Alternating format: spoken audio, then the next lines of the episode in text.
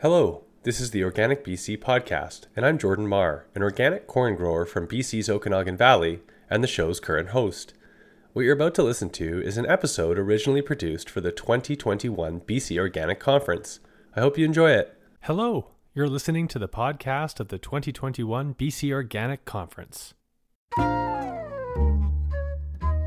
This episode, another chapter in our research roundup. This time, I speak with Dr. Nathan Pelletier, the NSERC Egg Farmers of Canada Industrial Research Chair in Sustainability at UBC Okanagan, about his work measuring the carbon footprint of organic farms in Canada. We will also take a trip to the conference trade show and check out BioFert Manufacturing, which is a manufacturer of organic fertilizers and other inputs based here in BC. All right, I'll talk to you a little bit later.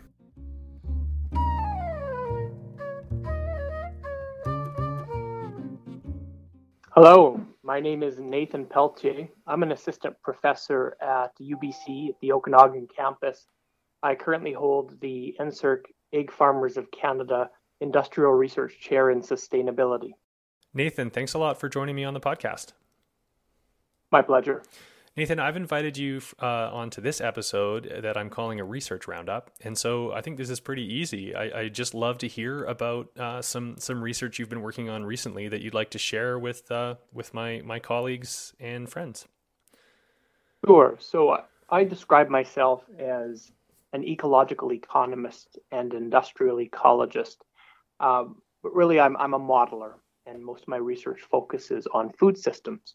So how we can leverage different technologies or different management strategies to improve sustainability in food systems when we really look at the production and consumption of food at a systems level. So, the work that I'd like to describe today is a project that actually spans three institutions. I'm collaborating with Dr. Peter Tyedmers at uh, Dalhousie University in Nova Scotia and with Dr. Goretty Dias at the University of Waterloo in Ontario.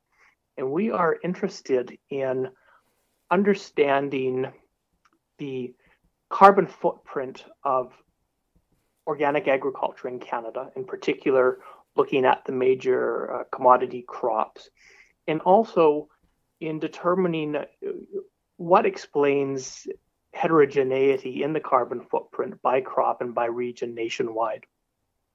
Oh, that sounds that sounds really fascinating. So I think where I'd like to start is um, like asking you for the briefest, however possible, the briefest of summaries of like w- work that has been done previously leading up to this research.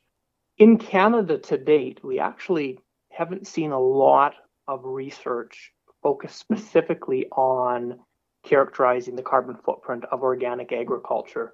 Um, back in the early 2000s, actually, when I was doing my master's research, I did publish a paper that presented a fairly high level analysis of uh, the carbon footprint of four uh, organic field crops in Canada. But I was using, you know, what was then available in terms of, of, of general input data and yield data. So the ambition of our current research is really to bring much more resolution to that kind of analysis that, that I had started back in 2005.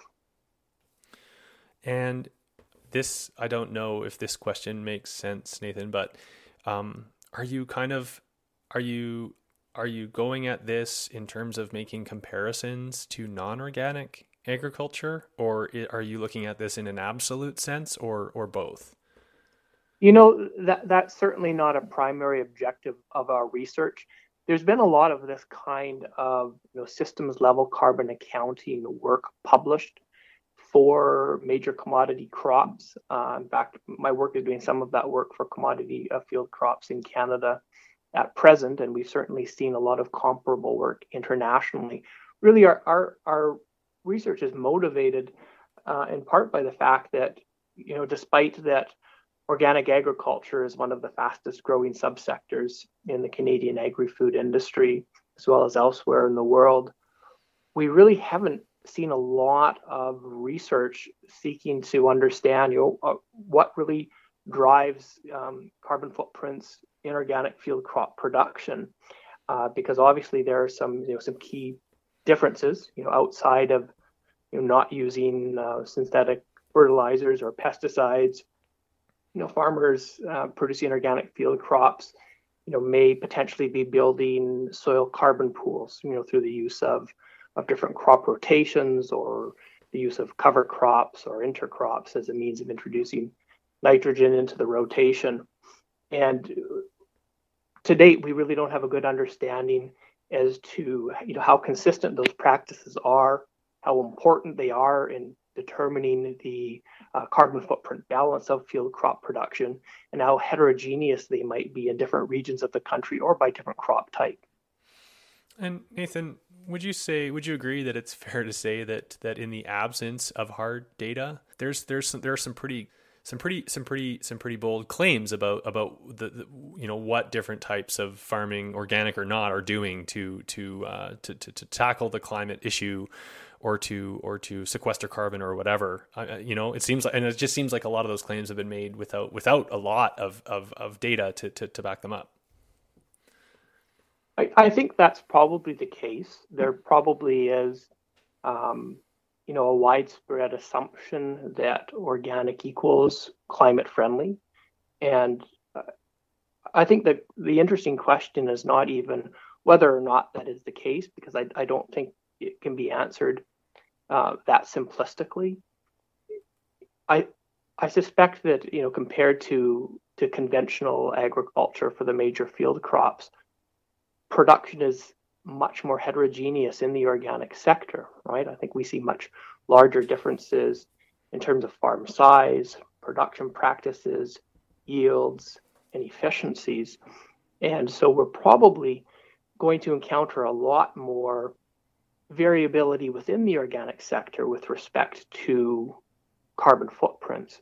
So of course that that opens up the door for all kinds of interesting opportunities to determine well, you know, what among the current um, number of practices that are currently employed by different farmers across the country, which among them are really conducive to enabling carbon footprint reduction. In fact, one of our key objectives is to be able to provide that information back to organic field crop producers.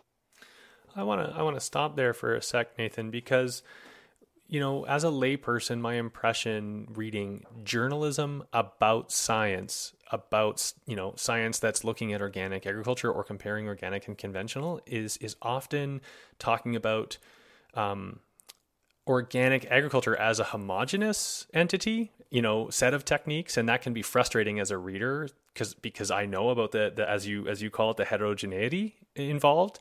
So mm-hmm. it, it's it I'm uh, I'm cheered to, to, to know that, that you're thinking about that. So how, how, what steps will you take with the research to try and reflect that that diversity and heterogeneity among organic practices as you study? Yeah, great question. So our approach is going to be to actually attempt to engage with farmers all across the country to collect regional data sets for farms operating at different scales, producing different crops in different rotations, and really build up a really solid data set to support our analysis. And could we talk a little bit about? Uh, I'd like to just briefly talk, if possible, about methodology. I, would like to focus on um, implications and findings or potential findings, but but I would love to hear a little bit about about some of these enhanced um, data tools, gathering tools that, that you're going to be making use of? Sure. So the methodology that we're going to employ is actually called life cycle assessment. This is a, a method that is has emerged as one of the primary, uh, what I guess you could call accounting frameworks uh, in the context of sustainability assessment. So this is a method. It's uh, it's been standardized by ISO under the 1440 to 1444 series of standards. And it essentially provides us with a framework for doing a very systematic accounting of all of the resource inputs and outputs that are characteristic characteristic of activities all along the supply chains that ultimately enable producing a given product or service. And then for subsequently quantifying how that inventory of material and energy resources and emissions ultimately contribute to a variety of different kinds of resource or environmental impacts, including, for example, the carbon footprint. Right. So I'm I'm going to try this out. It, it may not work. I, I realize you're focused in this in this research on the commodity crops, but just to wrap my head around what you just described, in in in the context of my small scale mixed vegetable organic operation, if you were looking trying to measure the carbon footprint of uh, the salad greens I produce, I think I think our minds can leap to some obvious uh, obvious points of focus. But you might also be looking at how I, I package it and and the, the footprint of the packaging and how I deliver it and the and the footprint of how I deliver and dis- distribute like that that sort of thing. All of that could potentially be included in a life cycle assessment and that's determined by how we set what's called a system boundary for an analysis. And one always strives to set a system boundary that's consistent with the specific questions that, that are that are to be uh, that are to be answered. So in our case, we're primarily interested in modeling up to the farm gate. So uh, you know those crops that have been produced, harvested, dried, and are, are ready to, to move to the next stage in the supply chain. And the reason why is because the questions that we're interested in are primary, primarily related to, well, what is actually happening on, uh, on organic field crop farms in Canada in terms of management practices, um, the kinds and amounts of different inputs that, that are being utilized. So in order to develop these models, you know, we'll collect detailed information from farmers regarding what they're growing and how they're growing, and we'll build in information layers regarding you know the specific soil type in the area in which they're operating, the specific microclimatic variables that are important, and then we'll also bring in data sets um, that represent production of any farm level inputs. So, for example, any off farm uh, fertility inputs that might be used, or the production of whatever substances that are allowed uh, within current organic standards in Canada to help in, to help in pest management and we'll integrate those upstream and farm level models in order to enable carbon footprint estimation. Any um, any plans in future to potentially expand this to to other branches of agriculture, for example, livestock production? We don't have any plans at present to expand this to organic agriculture. That would certainly be really interesting to do because again, that's an area where there has not been a lot of research in Canada we have seen similar analyses in other countries. In fact, I think probably the the larger amount of comparable research that has been conducted elsewhere has focused on organic livestock as opposed to organic field crops. All right. Well, Nathan, I'd like to just finish on like I I don't have a sense of where you're at in your research, so I don't know if it's appropriate to talk about findings um, versus versus perhaps instead talking about potential implications of your work. Sure. Well, we we're certainly not at a point yet uh, where we can talk about findings. We actually just uh, we had our our graduate students start as research assistants in our labs uh, over the summer at our respective institutions. And as of September, they've all become Master of Science students. So we'll actually have one master's student in each of the three uh, major regions of the country who will be undertaking parallel analyses. So we're planning to begin our data collection um, probably after Christmas and, and, spanning into into into the uh, early spring before farmers get busy in the field again.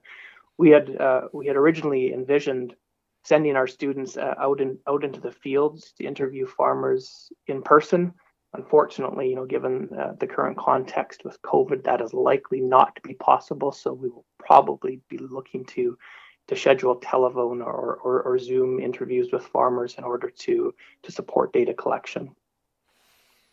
And so, what I mean, what are your what are your kind of um, better case hopes for for what what might come of of this research some sometime down the line once you have uh, hard data to share? Sure. Well, I, as as I'm sure you're very much aware, Jordan, taken together activities in, in the in the agri-food system are one of the key contributors to greenhouse gas emissions globally, right? Depending on on who's doing the estimation, you know, it ranges anywhere from from 25 to 35 percent of anthropogenic greenhouse gas emissions when looked at at a systems level. Um, you know, we know that there's growing interest in, in organic food products. We know that there is growing acreage under production, and we know that practices in the organic sector are highly heterogeneous. So we really want to to help get out ahead of the curve in terms of understanding well is there comparable heterogeneity in the carbon footprint of organic field crops? And if so you know what are those specific practices or management strategies that enable producing organic field crops with the lowest possible carbon footprint? And that's information that we want to provide back to the organic community to certification bodies and to farmers uh, so we can help identify both region and production specific strategies uh, for continuing to improve the climate performance of organic agriculture in Canada. So Nathan, if, if anyone wants to, to follow along or, or learn more, where would you direct their uh, energy? Well, if they're in BC, I suggest uh, that, that they contact me at UBC. It's nathan.pelletier at ubc.ca. Nathan, thanks so much for joining me on the podcast. It's it's really fascinating stuff, and I wish you well in in a lot of work. It sounds like that's uh, coming down the pipe for you. It's been a pleasure, and thanks for having me.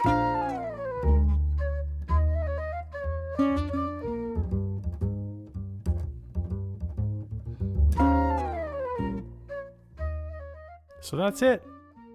If you really think about it, a conference is only as good as its organizing committee. And I really want to take this opportunity to encourage those of you out there who are passionate about conferences and the education that happens at conferences and all the other stuff that happens at conferences to consider joining the COABC Conference Committee. It's the committee that makes all the decisions about what's going to happen at the conference in any given year. They do a lot of brainstorming together and then they give their marching orders to the coordinator. As far as committees go, it's not very demanding and it can be really fun, especially when you get to the stage where you start to come up with ideas for the topics and the sessions that we want to try and have at the coming conference. So, if you've been consuming this podcast and you really feel like there are some topics or some speakers that are missing from what you wanted to listen to, it's a good indicator that you need to be on our conference planning committee. You can have your say and make sure that the lineup of seminars and workshops that we bring to the conference has something that appeals to everybody. The work you do on this committee can have a real impact on the experience of the conference for your colleagues, and in that sense, this committee can be really rewarding to participate in. So, we would love to have you if you want to give it a shot, and if you do, you can email office at certifiedorganic.bc.ca to let them know that you would consider sitting on the committee. It meets around once a month starting in June or July, and that usually goes until December or so. All over the phone, of course. Thanks, everyone.